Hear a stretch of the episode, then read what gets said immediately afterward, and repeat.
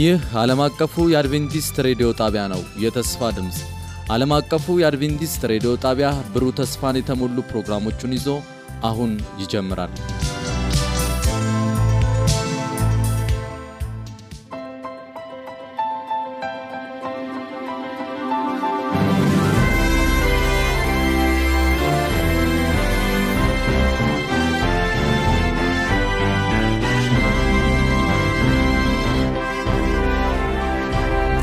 በጌታ የተወደዳችሁና የተከበራችሁ አድማጮቻችን እንደምን አላችሁልን? ይህ ፕሮግራም ከዓለም አቀፉ አድቬንቲስት ሬዲዮ ዘውትር በዚህ ሰዓት ወደ እናንተ የሚደርስ ነው።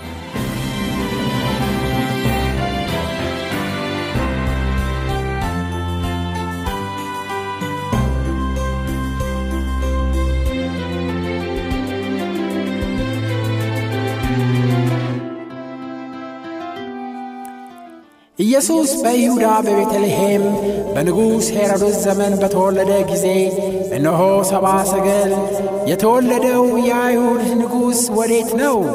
ኮከቡን በምሥራቅ አይተን ልንሰግድለት መጠናልና እያሉ ከምሥራቅ ወደ ኢየሩሳሌም መጡ። ንጉሥ ሄሮድስም ሰምቶ ደነገጠ፣ ኢየሩሳሌምም ሁሉ ከእርሱ የካህናት አለቆች የሕዝብ ጸሐፎችን ሰብስቦ ክርስቶስ ወዴት እንዲወለድ ጠየቃቸው። እነርሱም አንቺ ቤተልሔም የይሁዳ ምድር ከይሁዳ ገዢ ከቶ አታንሽም፣ ሕዝቤንም እስራኤልንን የሚጠብቅ መስፍን ከአንቺ ይወጣልና ተብሎ በንጉሥ ተብሎ በነቢይ እንዲህ ተጽፏልና በይሁዳ በቤተልሔም ነው አሉት። ከዚህም በኋላ ሄሮድስ ሰባ ሰገልን በስውር ጠርቶ ኮከቡ የታየበትን ዘመን ከእነርሱ በጥንቃቄ ተረዳ።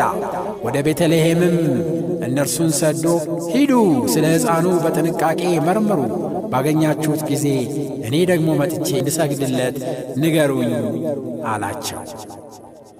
እነርሱም ንጉሡን ሰምተው ሄዱ። እነሆ በምሥራቅ ያዩአት ኮከብ ሕፃኑ ባለችበት ላይ መጥቶ እስኪ ቆም ድረስ ይመራቸው ነበረ።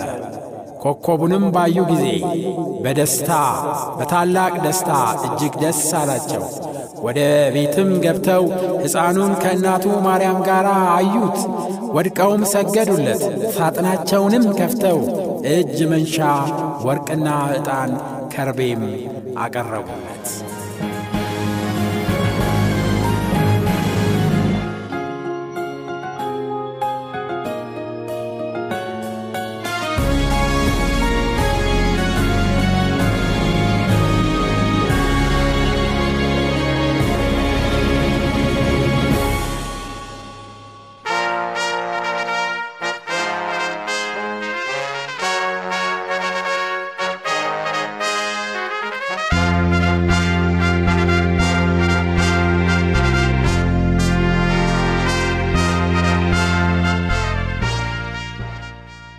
ከዛሬ ጀምሮ በተከታታይ በሚኖረን ቆይታ ዘመኑን እንዋጅ በሚል ርዕስ ወቅታዊ መልእክቶችን በአገልጋይ ኤፍሬም ዳዊት አማካኝነት ይዘንላችሁ ቀርበናል።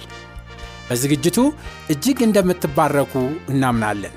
ለሚኖራችሁ ጥያቄና አስተያየት በስልክ ቁጥር 0938 67 50 24 ወይም በ0910 82 81 82 ላይ ብትደውሉልን እንዲሁም በመልእክት ሳጥን ቁጥር 145 ላይ ብትልኩልን ልናስተናግዳችሁ ዝግጁ መሆናችንን እንገልጽላችኋለን። አሁን ወደ ዝግጅቱ እናምራ።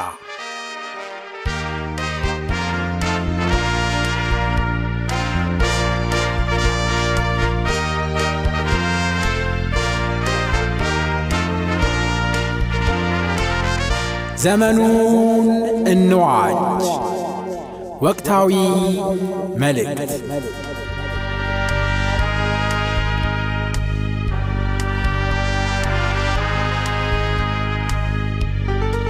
ሰላም ጤና ያስጥልኝ።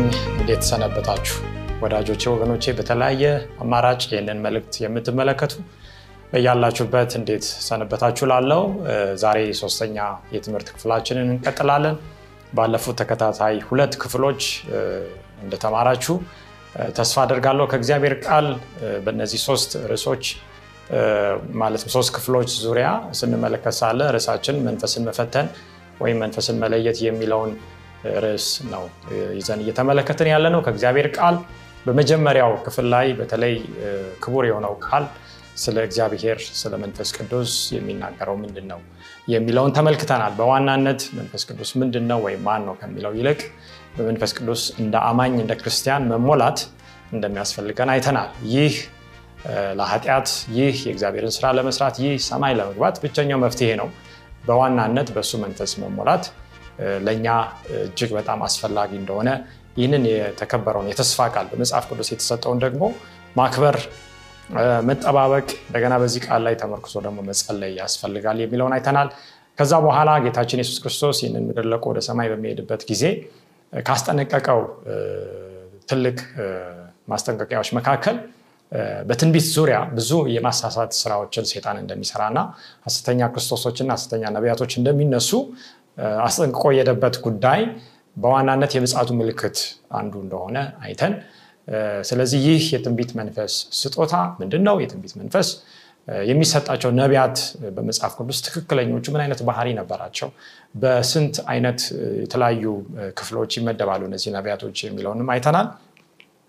እንግዲህ ከዛ ቀጥሎ ዛሬ የምንመለከተው ደግሞ እነዚህ ነቢያቶችን በተለይ እውነተኛ የእግዚአብሔር መልእክት የያዙትንና ሀሰተኛ ደግሞ ነቢያትን የሴጣንን መልእክት ይዘው ነገር ግን የእግዚአብሔርን መልእክት በማስመሰል የሚያስቱትን እንዴት እንለያለን? በዋናነት ሰዎችን ሳይሆን ከሰዎች ጀርባ ያለውን አጀንዳ ነው እየተመለከትን ያለ ነው ያንን መንፈስ መለየት እጅግ በጣም አስፈላጊ የሆነበት ጊዜ ላይ ስለደረስን ይህንን ማየት ያስፈልገናል እና እነዛን መስፈርቶች በመጽሐፍ ቅዱስ ምን አይነት መስፈርቶች ናቸው? ትክክለኛ የሆነውን ትክክለኛ ካልሆነው የምንለየው የሚለውን ዛሬ በሶስተኛው ክፍላችን እንመለከታለን። ነገር ግን በዚህ ሁሉ እግዚአብሔር እንዲያስተምረን ትምህርታችንን ከመጀመራችን በፊት አጭር ጸሎት ከኔ ጋር እናድርግ። ቅዱስ አባታችን እግዚአብሔር በሰማይ ያለ ክብርና ምስጋና የሚገባ ቃለን እንድንማር ይህንን እድል ስለሰጠን እናመሰግናለን ወገኖቼ ወዳጆቼ በተለያየ ሁኔታ በተለያየ አማራጭ ይህንን መልእክት እንዲመለከቱ ስለረዳቸውም ተመስገን። የሰማይና የምድር ፈጣሪ ይህ የከበረ ቃል እጅግ በጣም ወቅታዊ የሆነ በተለይ የመጨረሻ ዘመን ላይ ለምንገኘው ለእኛ ያስፈልጋልና የሴጣንን ሽንገላ የምንቃወምበትን የእግዚአብሔርን ዕቃ እንድታስታጥቀን ቃልህን መሰረት በማድረግ ሁሉን ነገር መፈተን መለየት መመርመር እንድንችል እንድትረዳን እንጸልያለን። ቃልን በአንደበቴ ውስጥ አስቀምጠ ለህዝብ ተናገር። በዚህ ሁሉ አንተ ክበር የማዳን ስራ ይገለጥ በጌታ በኢየሱስ ክርስቶስ ክቡር ስም። አሜን። እንግዲህ የመጀመሪያው መስፈርት የእግዚአብሔርን ትንቢት የእግዚአብሔር ካልሆነው የምንለይበት የመጣው መልእክት ከመጽሐፍ ቅዱስ ጋር ይስማማል ወይ የሚለው ነው። እንግዲህ ብዙ አይነት መልእክቶች ሊመጡ ይችላሉ እነዚህን መልእክቶች እንዲሁ በየዋህነት አሜን ብሎ ከመቀበል በፊት ያንን የተነገረውን ቃል እና መልእክት ወይም ትምህርት አስተምሮ ዶክትሪን ወደ መጽሐፍ ቅዱስ በመውሰድ መመርመር ያስፈልጋል መፈተሽ ያስፈልጋል መመዘን ያስፈልጋል ወገኖች ከዛ በኋላ ነው መጨረሻ ላይ ልክ እንደ እግዚአብሔር ቃል ሆኖ ጉዳዩን ስናገኝ መቀበልና በህይወታችን ያም ቃል እንዲፈጸም ማመን ይገባናል ማለት ነው። በኤፌሶን ምዕራፍ 6 ቁጥር 11 የመጀመሪያው ጥቅሳችን እንዲህ ይላል የዲያብሎስን ሽንገላ ትቃወሙ ዘንድ እንዲቻላችሁ የእግዚአብሔርን ዕቃ ጦር ሁሉ ምን በሉ? ልበሱ ይላል። እንግዲህ ሽንገላ አለ ዲያብሎስ አለ። ይሄ የዲያብሎስ ሽንገላ የአማርኛው ቃል እንግዲህ ከእንግሊዝኛው ነው። እንግሊዝኛው ደግሞ መጀመሪያ ከተጻፈው ከግሪክ ቃል የተተረጎመ ነው እና ይህንን እንመልከት እስቲ ምን ማለት ነው? አንደኛ የሴጣን ሽንገላ ሁለተኛ ደግሞ ይህንን የምንቀሙበት የእግዚአብሔር ዕቃ ጦር ደግሞ ምንድን ነው የሚለውን እንመለከታለን። እንግዲህ ሽንገላ የሚለውን የግሪኩን ቃል ስንመለከት ከምን የመጣ ነው? ሜቶዲያ የሚል ቃል ነው ማለት ነው። ይህ ሜቶዲያ የሚለው ቃል የእንግሊዝኛው methods ወይም method የሚለውን የተቀበለ ከዛ የመጣ ነው ማለት ነው እና ስረው ቃሉ ይሄ ነው የግሪኩ ነው። ከዛ የእንግሊዝኛው አለ። የአማርኛው ሽንገላ ይላል። እንግዲህ method ወይም methods የሚለው ዘዴ ማለት ነው። ይህንን የግሪክ ቃል ትርጉም ስንመለከት ይህንን ፍቺ ይሰጣል። እጅግ በጣም ውጤታማነቱ የተጠና የማሳሳቻ የማዘናጊያ የማታለያና የማጥፊያ እቅድ ብልሃት መንገድና ዘዴ ማለት ነው። እንግዲህ ይህንን ሁሉ ትቃወሙ ዘንድ የእግዚአብሔርን ዕቃ ጦር ልበሱ ነው ማስጠንቀቂያ ሁላችሁም እንደምታውቁ ሰይጣን የትንሽ ዓመት ልምድ አይደለም ያለው። ከሰማይ ከተጣለበት ጀምሮ ሉሲፈር እና ከእሱ ጋር የወደቁ መላእክት ከስድስት ሺህ በላይ ዓመታት ኃጢአትን ሰዎችን የማሰራት ሰዎችን በተለያየ ወጥመድ ውስጥ ጠምዶ የመጣል። በኋላ እንደምንመለከተው ከሰማይ መላእክት እንዲወድቁ ሰው ደግሞ አዳምና ሔዋን ፍጹም ከሆነው ዓለም ከእግዚአብሔር ሀሳብ እንዲወድቁ የሰራ ነው። ይህንን ሽንገላ ይዞ ነው ዛሬ ያለንበት ደረጃ ላይ የደረሰው ስለዚህ ወገኖች ምን ያህል ነው አጉል እምነትንና ሞኝነትን አስወግደን በብልሃት የእግዚአብሔርን ቃል በማየትና በመያዝ መመርመር የሚገባን መናፍስን ከመለየት አኳያ ማለት ነው። በሐዋርያ ሥራ ምዕራፍ 17 ቁጥር 10 እስከ 11 ድረስ የእግዚአብሔር ባሪያዎች እነ ጳውሎስ እነ ሲላስ መልእክትን ካደረሱ በኋላ መልእክት የደረሰላቸው በአንድ ስፍራ የነበሩ ሰዎች አስቡት ሐዋርያው ጳውሎስና ሐዋርያው ሲላስ የእግዚአብሔርን ቃል ሲናገሩ በመንፈስና በኃይል በታላቅ በሆነ በተአምራት የሚገለጥ እውነት ነበረ የሚሰብኩት። እና ይህንን እንኳን እንዲሁ ያልተቀበሉ ሰዎች ነበሩ። ይህንን እንኳን የእግዚአብሔር መልክተኞችን መልእክት እና ቃሉ እንዲህ ወዲያውም ወንድሞች ጳውሎስና ሲላስን በሌሊት ወደ ቤሪያ ሰደዷቸው። ወደ ምን ሰደዷቸው? ወደ ቤሪያ ሰደዷቸው. እንግዲህ ቤሪያ ወደሚባል ስፍራ ሄዱ። በደረሱም ጊዜ ወደ አይሁድ ምኩራብ ገቡ። እነዚህም እነማን? በቤሪያ የነበሩ ሰዎች ማለት ነው። በተሰሎንቄ ከሚኖሩት ይልቅ ልበሰፊዎች ነበሩና። እንዴት ነው ልባቸው የሰፋው? እንዴት ነው ክፍት የሆነው? ብለን ስናይ ነገሩን እንረዳለን። እንዲል አልቀጥሎ ነገሩ እንደዚህ ይሆንን ብለው ዕለት ዕለት መጽሐፍትን እየመረመሩ ቃሎን በሙሉ ፍቃድ ተቀበሉ። መጽሐፍት አለ። የብሉ ኪዳን መጽሐፍ ነው በዋናነት በአዲስ ኪዳን ያሉ አገልጋዮች የተናገሩት ቃል ከዚህ ከብሉ ኪዳን በዋናነት ወገኖች ከህጉና ከምስክሩ ከህጉና ከትንቢቱ ጋር ይሄዳል ወይ ብለው ምን ይሉ ነበር? መጽሐፍትን ይመረምሩ ነበር። ምን ያህል ጊዜ? ዕለት ዕለት። የጳውሎስን መልእክት የሲላስን መልእክት። ጳውሎስ ጌታ ተገልጦለታል በደማስቆ መንገድ። ይህንን ታውቃላችሁ ወገኖች እሱን እንኳን ይህማ እንዲህ አይነት ምስክርነት ያለው ብዙ ሰው የሚከተል ብዙ ሰው የሚያደንቀው ብዙ ሰው ለሱ ለሚያስተምረው ነገር አሜን ብሎ የሚታዘዝ ብለው አልተቀበሉ ጳውሎስም ይሁን ሲላስም ይሁን ጴጥሮስም ይሁን ዮሐንስም ያሉትን ነገር ወደ ማን ይዘው ነው ሄዱት ወደ ህያው ወደ እግዚአብሔር ቃል ይዘው ነው የሄዱት።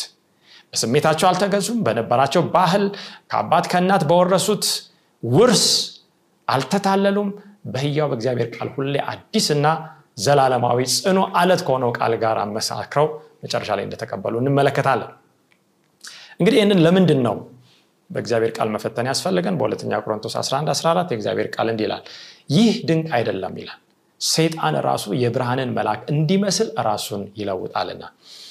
እንግዲህ ብዙዎቻችን በተለይ በማቴዎስ ምዕራፍ አራት ላይ ጌታችን የሱስ ክርስቶስ በሚፈተንበት ጊዜ እንደምናውቀው ሰይጣን ፈተነው ይላል መጽሐፍ ቅዱስ ግን ወገኖቼ ጌታችን አርባ ቀንን አርባ ሌሊት ከጾመ በኋላ እንደተፈተነ ይናገራል ከሴጣን በዚህ ሰዓት ግን በደንብ በምናጠናበት ጊዜ የብርሃን መልአክ በመምሰል በተለይ የእግዚአብሔርን ቃል በማጣመም ጥርጣሬ በውስጡ ጥያቄ እንዲፈጠርበት የእግዚአብሔር ልጅ ከሆንክ ይህንን ድንጋይ ዳቦ አድርግ የሚል ቃል ነው የተናገረው። እና ጌታችን ደክሟል በአካል በጣም የመለየት ኃይሉ አካላዊ ጉልበቱ ማለት ነው ላሽቋል። ምግብ እህል ውሃ ያስፈልገዋል። በዚህ ሰዓት ግን በራበውና በጠማው ነገር ላይ መጣ። ጌታችን የሱስ ምን ምንድን ያለው? ሰው በእንጀራ ብቻ አይኖርም ከእግዚአብሔር አፍ በሚወጣው ቃል ሁሉ እንጂ ተብሎ ተጽፏል ብሎ ነው የመለሰለት። እና ራሱን የብርሃን መልአክ አድርጎ የእግዚአብሔር ልጅ ለማሳሳት የሚሰራ ኃይል ነው ይህ ኃይል። የእግዚአብሔር ልጆችንም ወንዶችና ሴቶችንም ዛሬ ያሉትን የእግዚአብሔርንም ህዝብ ለማሳሳት ራሱን ምን ይላል? ይቀይራል ብዙ ጊዜ ሰዎች ጌታ ኢየሱስ ተገለጠልኝ መላእክት ተገለጠልኝ እንዲህ አለኝ እንዲህ ተናገረኝ ይላሉ። ነገር ግን በዚህ ዛሬ በምናየው መስፈርት መሰረት ስንፈትን እነዚህ ሰዎች አንደኛ የእግዚአብሔርን ቃል ተሽሯል ከማለት ወይም ከሚለው ትምህርት ጋር ይስማማሉ። ሰዎች በጸጋ ብቻ መመላለስ እንደሚገባቸው የእግዚአብሔርን ህግ መጠበቅ እንደሌለባቸው መታዘዝ እንደሌለባቸው አመፅን የሚያስተምሩ ነቢያት ሀሰተኛ ነቢያት ናቸው እና ለእነዚህ ሰዎች የተገለጠው በእርግጥ ይህ የብርሃን መልአክ መስሎ ሴጣን ነው ወይስ ክርስቶስ ነው ብለን በቃሉ መፈተሽ እና ማግኘት እንችላለን። ቀጥሎ እንዲላል እንግዲህ ሰይጣን ራሱ እንዲሚቀይር ከሆነ አገልጋዮቹ ደግሞ የጽድቅን አገልጋዮች እንዲመስሉ ራሳቸው ቢለውጡ ታላቅ ነገር አይደለም። ልክ ጌታችን እነዛን ፈሪሳውያን አባታችሁ ዲያብሎስ ነው እንዳለ ልጅ አባቱን ነው የሚመስለው እና የሴጣን አገልጋዮች ልክ እንደ ሴጣን ራሳቸው ይላሉ? ይለውጣሉ። በኋላ እንደምናየው በዮሐንስ ራይ ላይ የበግ በግን የሚመስል የበግ ቀንዶች ያሉት የሚመስል አውሬ በኋላ እንደ ዘንዶ የሚናገረውን እንመለከታለን። እና አገልጋዮችም እንደርሱ ናቸው። ፍጻሜያቸውም እንደ ስራቸው ይሆናል። ፍጻሜያቸው ውሸት ከሆነ ስራቸው ውሸት ከሆነ ስራቸው ዛሬ አመፅ ከሆነ ስራቸው የእግዚአብሔርን ቃል ተሽሯል ከሆነ ፍጻሜውም ጥፋት ሞት ይሆናል ማለት ነው። በተለይ አንድ ጽሁፍ እንዲህ ይላል በአስረኛው manuscript release በሚለው መጽሐፍ አስረኛው ቀጽ ላይ ገጽ 162 አንድ ጠቃሚ የሆነ አሁን ከምናየው ትምህርት ጋር የሚሄድ ስለሆነ ይህንን ብናይ ጥሩ ነው። እግዚአብሔርን አሳስቶ ባቀረበላቸው በሉሲፈር የብልሃት ዘዴዎች መላእክት ከተታለሉ ይላል። እንግዲህ ፍጹም የሆነ ሰማይ ፍጹም የሆነ ህይወት ፍጹማን የሆኑ መላእክት። ሉሲፈር ምን አደረገ? እግዚአብሔርን አሳስቶ አቀረበላቸው የእሱን ባህሪ ልክ የእግዚአብሔር ባህሪ አስመስሎ አቀረበ። እግዚአብሔር አምባገነን ኢፍታዊ ህጉን ካልጠበቃችሁ ትሞታላችሁ የሚል ፍትህና ፍቅርን አንድ ላይ ሊያስኬድ የማይችል አምላክ እንደሆነ ይሄ ስለሆነ የእግዚአብሔር ህግ መቀየር አለበት መሻሻል አለበት የሚለውን ሀሳብ ይዞ መጥቶ እኔ የተሻለ ሀሳብ አለኝ እኛ ነፃ ፍጡራንን የእግዚአብሔርን ህግ እንደዚህ ታዘዙ የሚለውን አትታዘዙ አድርግ አታድርግ የሚለው ለእኛ አያስፈልግም። ስለዚህ በነፃነት እንኖር የሚለውን ነገር ግን ወደ ሞትና ወደ ባርነት የሚመራውን በመላእክት አእምሮ ውስጥ እንኳን በማሳደር ብዙዎችን ከእግዚአብሔር ወደ እርሱ ታማኝ ሆነው እንዲመጡ አድርጓል። ይህንን አድርጓል። ቀጥሎ አምላክ የሚያደርጋችሁን ታላቅ የሆነውን ትምህርት እግዚአብሔር ደብቆባቸዋል በማለቱ አዳምና ሔዋን ከሳቱ ይላል። እንግዲህ አዳምና ሔዋን ጋር ሲመጣም ፍጹም ሰማይ ፍጹም ምድር ኃጢአት የሌለበት ንጹህ የሆነ ስፍራ ላይ አመፅ የሌለበት ስፍራ ላይ መጥቶ ያታለለው። ዛሬ ከኛ ብዙ እጥፍ በአካል በአእምሮ በመንፈስ በልጽገው ፍጹም እግዚአብሔርን የሚመስሉትን ሰዎች ነው ያሳሳተው ወገኖች። ከዛ በኋላ ጽሁፍ ምን ይላል? ታዲያ ዛሬ ላይ ያሉ ሰዎች ሊታለሉ የሚችሉበት አደጋ የለምን ይላል? ራሳችንን አናሙኝ እኔ ይህን ያህል ዓመት ቆይቻለሁ ብዙ አውቃለሁ ተምር ያለው ስነ መለኮት ነገረ መለኮት እና ጠንቅቅ ያውቃለሁ አገልጋይ ነኝ ነቢይ ነኝ ባለራይ ነኝ ፓስተር ነኝ። ወገኖቼ ሰይጣን በኋላ እንደምንመለከተው በቬሪ ኤሌክት ወይም የተመረጡትን የመጨረሻውን የእግዚአብሔርን ህዝብ የማሳት እንኳን ኃይል እንዳለው መጽሐፍ ቅዱስ ይናገራል። ነገር ግን ወገኖች አንድ ነገር እንዳንሳሳት ከዚህ ኃይል ይልቅ ይህንን ኃይል የሚበልጥ የእግዚአብሔር ደግሞ ኃይል አለ። የእግዚአብሔር ጸጋ አለ። የእግዚአብሔር እውነት አለ። ያ መንገድ አለ። ያ ህይወት አለ። ያ ክርስቶስ ያ ኢየሱስ ይህንን ሁሉ አልፈን እውነቱን እንድናውቅ ይረዳናል። ደግሞ ወደ እውነት የሚመራን የእግዚአብሔር መንፈስ እንደሆነ ባለፈው ጊዜ ተመልክተናል። የእውነት መንፈስ ሲመጣ ወደ እውነት ይመራናል። ያንን እንዳንስት ያስፈልጋል። ጠላታችንን ግን ማወቅ አለብን። እንግዲህ በኢሳያስ 8 20 ከዚህ ጋር ተያይዞ የእግዚአብሔር ቃል ምን ይላል?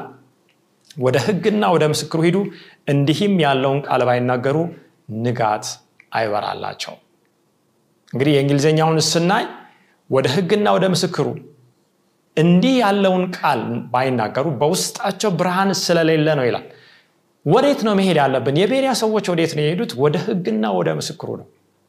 እነ ጳውሎስ እየሰበኩ ነው። እነ ጳውሎስ በህይወት አሉ። ጽሁፉን ጽፈው አልጨረሱም። የአዲስ ኪዳን መጽሐፍትን ደብዳቤዎች እነዛ መልእክቶችን ራዮች ትንቢቶች እስከ መጨረሻው አላለቁም። ነገር ግን የጳውሎስን ንግግር የጳውሎስን ትምህርት ስብከት ወስደው ከብሉ ኪዳን በዋናነት ከአስርቱ ትእዛዝ ከእግዚአብሔር ቃል ጋር ከተሰጠው ትንቢት ስለ መሲሁ ከተነገረው ተስፋ ቃል ጋር እያይዘው ነው። እንዲህ ያለውን ቃል ስለተናገሩ ብርሃን አለባቸው እነዚህ ሰዎች ብለው መልእክቱንም እነዛንም ሰዎች ሊቀበሉ ይችላሉ ዛሬስ ወገኖች ወደ ማን ነው የምንሄደው? ወደ ታዋቂ ሰዎች? ብዙ በቴሌቪዥን ላይ በሚዲያ ላይ ወይም mega ወይም giga ትልቅ ቤተክርስቲያን ብዙ ህዝብ በሚከተላቸው ዘንድ ወዳሉ እነዛ ታዋቂ ስመጥር ሰዎች ነው ወይስ ወደ ማን ነው የምንሄደው? ወደዛ ሂዱ ነው የሚለው መጽሐፍ ቅዱስ። ወደ ቃሉ ሂዱ ነው የሚለው። ወደ ህጉ ሂዱ። በሲና ተራራ ላይ ወደ ተሰጠው ወደ እግዚአብሔር ምስክር የእግዚአብሔር ባህሪ ማን እንደሆነ የባህሪው ትራንስክሪፕት ወደ ሆነው ወደ አስርቱ ትእዛዝ ሂዱ ነው። ያንን እናውቃለን። ደግሞ አራተኛው ትእዛዝ ለብዙዎች አደናጋሪ የሆነው ሴጣን ቀይሮት ቀይሮታል ተብሎ እየተስተማረ ያለውን የሰንበትን ህግ ተሽሯል በማለት ሴጣን እንደሚያስት እናውቃለን። ይህ ደግሞ እንዳልተሻረ መጽሐፍ ቅዱስ በተከታታይ ያስተማረንን ተመልክተናል። ጌታችን በምድር ላይ ሳለ ይህ መንፈስ አስቀድሞ የነበረው በሰማይ መላእክትን ያሳተ አዳምና የሆነን ያሳተ በሱም ዘመን ከዛ በኋላም በዳግም ምጽአቱ ጊዜ እንደሚያሳስት ነው የተናገረው። በመጨረሻው ዘመን የሚሆነውን እንዲህ ይላል ማቴዎስ 7 22 23 በዚያን ቀን ብዙዎች ጌታ ሆይ ጌታ ሆይ በስምህ ትንቢት አልተናገርንምን? በስምህስ አጋንንት አላወጣንምን? በስምህስ ብዙ ታምራት አላደረግንምን? ይሉኛል። ይገርማል። ወደ ጌታ ይመጣሉ። አንድ ነገር እየጠየቁ ነው። ሰማይ ልንገባ ከአንተ ጋር ለዘላለም ልንኖር የአክሊልን ያንን ሽልማት ካንተ ልንቀበል ይገባኛል የሚል ጥያቄ በስም እኮ ነው ያደረግ ነው ኢየሱስ ብለን ጠርተን አጋንንትን አውጥተናል ትንቢት ተናግረናል። ተአምራትን ብዙ ጥቂት አይደለም ብዙ ተአምራትን አድርገናል ሲሉት ጌታ ምንድን ነው የሚመልሰው? የዚያን ጊዜም ከቶ አላወኳችሁ እናንተ አመፀኞች ከእኔ ራቁ ብዬ የመሰክርባችኋለሁ ይሄ እጅግ በጣም አስፈሪ የሚያሳዝንም ነው። በስሙ ተሰርቶ ነገር ግን አላወቁ አንድ ነገር እንመልከት። ሴጣን በዚህ ዘመን የሚሰራው በሴጣን ስም አይደለም። በአጋንንት በወደቁ መላእክት ስም አይደለም የሚሰራው። በራሱ ስም አይሰራም። በጣዖት ስም አይሰራም። የሚሰራው በእግዚአብሔር ስም ነው። ወገኖች እግዚአብሔር በእሱ ስም እንዲሰራ ፈቅዶለታል። ጌታችን ኢየሱስ የጌቶች ጌታ ፈቅዶለታል። ለምን? እኔና እናንተ በቃሉ ላይ ተመርኩዘን እንኑር አንኑር ይታወቅ ዘንድ። በኋላ እንመለከታለን። እግዚአብሔርን ከልባችን እንወድ ዘንድ ወይም አንወድ ዘንድ ይህንን ለማየት ብትወዱኝ ትእዛዜን ጠብቁ። በእርግጥ ሰዎች ይወዱኛል። በእርግጥ በቃሌ ይከተላሉ። በስሜ እንኳን እየሰራ አንድ ቢመጣ እንዴት ነው እነዚህ ሰዎች የሚቀበሉት? እውነት የሚለውን ሊፈትን። በተለይ እዚህ ላይ ከቶ አላወኳችሁም እናንተ አመፀኞች የሚለውን አመፀኞች የሚለውን ቃል ስንመለከት ye workers of iniquity iniquity የሚለውን ቃል ነው ምናየው ይሄ iniquity የሚለው የእንግሊዝኛው ቃል known sin ወይም በመታወቅ የሚሰራ ኃጢአት ወይም የሚታወቅ ኃጢአት ማለት ነው። እነዚህ ሰዎች የእግዚአብሔርን ቃል እንዲከተሉ ሀሳቡን እንዲታዘዙ ህጉን እንዲታዘዙ ተነግሯቸው ነበር በፊት። ነገር ግን በአመፅ የሰንበትን እውነትንም ቢያውቁ ሌላውንም እውነት ቢያውቁ ለመንፈስ ለአእምሮ ለአካል እግዚአብሔር የሰጠውን ፍቃድን ቢያውቁ ባለመታዘዝ ግን ምን ሲሰሩ ነበረ? የአመፅ ስራ ሲሰሩ ነበር አመፅ ነው። አሁን አለም ላይ ያለው ነገር በአንድ በኩል ዝንጉነት አለ አለማወቅ አለ ዛሬ እግዚአብሔር ያሳውቀናል። በሌላ በኩል ደግሞ አመፅ አለ ሬቤሊየን የሚል ሆን ተብሎ ከልብ በደንዳናት ልክ እንደ ፈርዖን የሚሰራ ፈርዖንም በኋላ ስንመለከት ከእሱ ጋር ያሉ ጠንቋዮችን ቢሆኑ ይሄ እግዚአብሔር ጣት ነው ብለዋል። እግዚአብሔርን እያወቁ ነው ክፉ ነገር የሚሰሩት። ከእኔ ራቁ ብዬ መሰክርባቸዋለሁ። ባያውቁ ኖሮ ወገኖች የእግዚአብሔርን ቃል እውነቱን ተረድተው ባያምፁ ኖሮ ጌታ የሱስ እንዲህ አይላቸውን በፍርድ ጊዜ ስለዚህ ከየትኛው ጎራንን ዛሬ? ጌታ ሆይ ጌታ ሆይ ብለን ስምን ብቻ ከምንጠራ በሌላ ቃል በሌላ ስፍራ እንደምንመለከተው እነዚህ ሰዎች በከንፈራቸው ምን ይሉኛል? ይጠሩኛል ያመልኩኛል። ነገር ግን ልባቸው ከኔ ምን ያለ የራቀ ነው? እጅግ የራቀ ነው ይላል። ስለዚህ የሰውን ትእዛዝ እየተከተሉ እንዲሁ ከንቱ የሆነ አምልኮ ያደርጋሉ የሚለውን ቃል ጌታችን ራሱ እንደተናገረ እንመለከታለን ከዚህ ጋር ተያይዘው ወገኖቼ እንግዲህ የመጀመሪያው መስፈርት የመጣው መልእክት ከቃሉ ጋር ይስማማል ወይ ነው? ቃሉ ደግሞ በእግዚአብሔር መንፈስ እንደተጻፈ እናውቃለን። ነቢያት በዚህ በመንፈስ ቅዱስ ተነድተው እንደተናገሩ እንደጻፉ መጽሐፍ ቅዱስ እንመለከታለን። ስለዚህ መንፈስ ቅዱስ አለኝ የሚል ሰው በእርግጥ ይህ ክቡር መንፈስ ያረፈበት ሰው አስቀድሞ እግዚአብሔር በቃሉ ከሰጠው ምስክርነት ጋር የሚቃረን የሚጋጭ ስራ አይሰራም የሚጋጭ ንግግርም መልእክትም አያመጣም ለምን ያዕቆብ 1 17 እንዲላል በጎ ስጦታ ሁሉ ፍጹምም በረከት ሁሉ ከላይ ናቸው። ወገኖች ዛሬ ሰው ተአምራት ይፈልጋል ፈውስ ይፈልጋል ድንቅ ይፈልጋል ትዳሩ እንዲሻሻል ይፈልጋል ጤናው እንዲፈወስ ይፈልጋል ብዙ እንቆቅልሾች እንዲፈቱ ይፈልጋል በረከት ከእግዚአብሔር ዘንድ እንፈልጋለን። ችግር የለው የሚወርደው ከሁሉ በላይ ከሆኑ ከአምላክ እንደሆነ ማወቅ አለብን። ምን አይነት አምላክ ነው ግን ይሄ?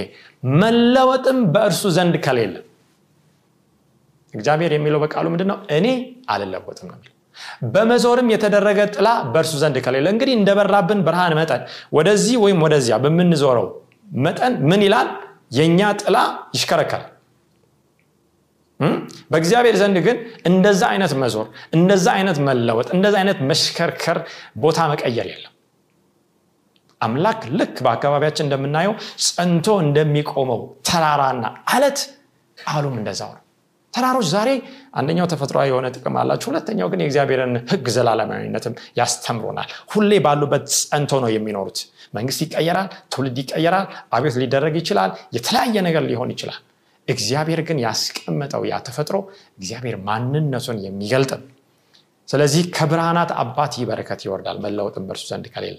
ይህ የመጀመሪያው መስፈርት ነው። ሁለተኛው ትንቢቶቹ ተፈጽመዋል ወይ? የተናጋሪው የነቢዩ ትንቢት ተፈጽመዋል ወይ? የሚለው መፈተኛው መስፈርት ነው። ምንድን ነው ይሄ? ከእግዚአብሔር ቃል ዘዳግም 1821 እንመልከት እንዲለን በልብህም እግዚአብሔር ያልተናገረውን ቃል እናውቅ ዘንድ እንዴት ይቻለናል ብትል ነቢዩ በእግዚአብሔር ስም በተናገረ ጊዜ የተናገረው ነገር ባይሆን ባይመጣ ያ ነገር እግዚአብሔር ያልተናገረው ነው። ይገርማል ወገኖቼ በብሉ ኪዳን ጊዜ የነበሩ ሐሰተኛ ነቢያት በማን ስም ነው የሚናገሩት? በእግዚአብሔር ስም ነው የሚናገሩት። በመጨረሻ ዘመን ጌታ ኢየሱስ ክርስቶስ የመሰከረባቸው በእግዚአብሔር ስም ነው ትንቢት የተናገሩት። ነገር ግን ያ ነገር እግዚአብሔር ያልተናገረው ነው ይላል። ነቢዩ በድፍረት ተናግሮታልና እርሱን አትፍራው ይላል። ድፍረት ነው የምናየው ዛሬ በዚህ ምድር ላይ። በአደባባይ በይፋ በድፍረት በእግዚአብሔር ስም የሚሸቀጥና የሚነገድ ነገር ነው የምናገኘው። ለትርፍ ለድሎት በኋላ እንደምናየው ለዚህ ዓለም ሀብት የሚነገር ሟርት የሟርትንም ዋጋ ለመቀበል የሚነገር ቃል ነው። ይሄ አንደኛው ቅድም ካየነው ጋር የሚመጣው መፈተኛ ነው። ትንቢቱ ተፈጽሟል ወይ? እሺ ከዚህ ጋር ተያይዞ በዘዳግም 13 1 የተናገረው ነቢ ትንቢቱ ስለተፈጸመ ብቻ እንቀበላለን ወይ? ተጨማሪ ነገሮችን እንመልከት በመካከልም ነቢይ ወይም ህልም አላሚ ቢነሳ ምልክትም ተአምራትም ቢሰጥ ይላል እግዚአብሔር ቃል። እንደነገረህም ምልክቱ ተአምራቱን ቢፈጸም እርሱም ወገኖች እንደተናገረው ምልክቱ ተአምራቱም ተፈጽሟል። ዛሬ የሚፈጸሙ ተአምራቶች አሉ ወይ? ምልክቶች አሉ ወይ? አዎ አሉ። ይቀጥልና እንዲ ይላል። ይህ ነቢይ ግን እርሱ ቀጠልና ሄደን የማንታውቃቸውን ሌሎች አማልክት እንከተል እናምልካቸው ቢልህ አምላካችሁን እግዚአብሔርን በፍጹም ልባችሁ በፍጹምም ነፍሳችሁ ትወዱ ዘንድ እንደሆነ ያውቅ ዘንድ አምላካችሁ እግዚአብሔር ሊፈትናችሁ ነውና የዚያን ነቢ ቃል ወይም ያን ህልም አላሚ አትስማ በጣም የሚያስደንቅ ቃል ነው። ይህ መስፈርት ነው። ተናግሯል የተናገረው ሆኗል። ከዚህ በኋላ የሰው ልብ ወገኖቼ የመሸነፍና ያ ተናጋሪ የሚለውን ነገር ወደ መከተል አዝማሚያ ይሄዳል። ምክንያቱም በረከትን ፈልጓል ሰው በረከትን አግኝቷል። የሚመስል ፈውስን ፈልጓል ፈውስን አግኝቷል። ፈውስ የሚመስል ተአምራትን ፈልግ ተአምራት አግኝቷል ተአምራትን የሚመስል። ስለዚህ ያ ሰው ያ ነቢ ምን አለ? የእግዚአብሔር ቃል ተሽሯል ሄደን ሌላ አምላክ እናምልክ። የመጀመሪያው እግዚአብሔር ትእዛዝ ምንድን ነው የሚለው? ከኔ በቀር ሌላ አምላክ አይሆንልን ይህንን ግን ተላለፍ ነው የሚለው። ስለዚህ ቆም ብለው ሰው መጠየቅ ሲገባው የሚከተል ከሆነ እውር ውረን እንደሚመራ ወደ ገደል መሄድ ይሆናል።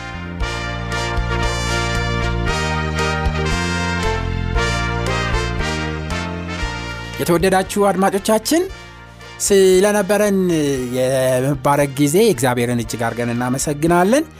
በሚቀጥለው ጊዜ የዚህን ተከታይ ክፍል ይዘንላችሁ እስከምንቀርብ ድረስ የእግዚአብሔር ጸጋና በረከት ከሁላችሁ ጋር እንዲሆን ምኞታችንና ጸሎታችን ነው። ደና ሁኑ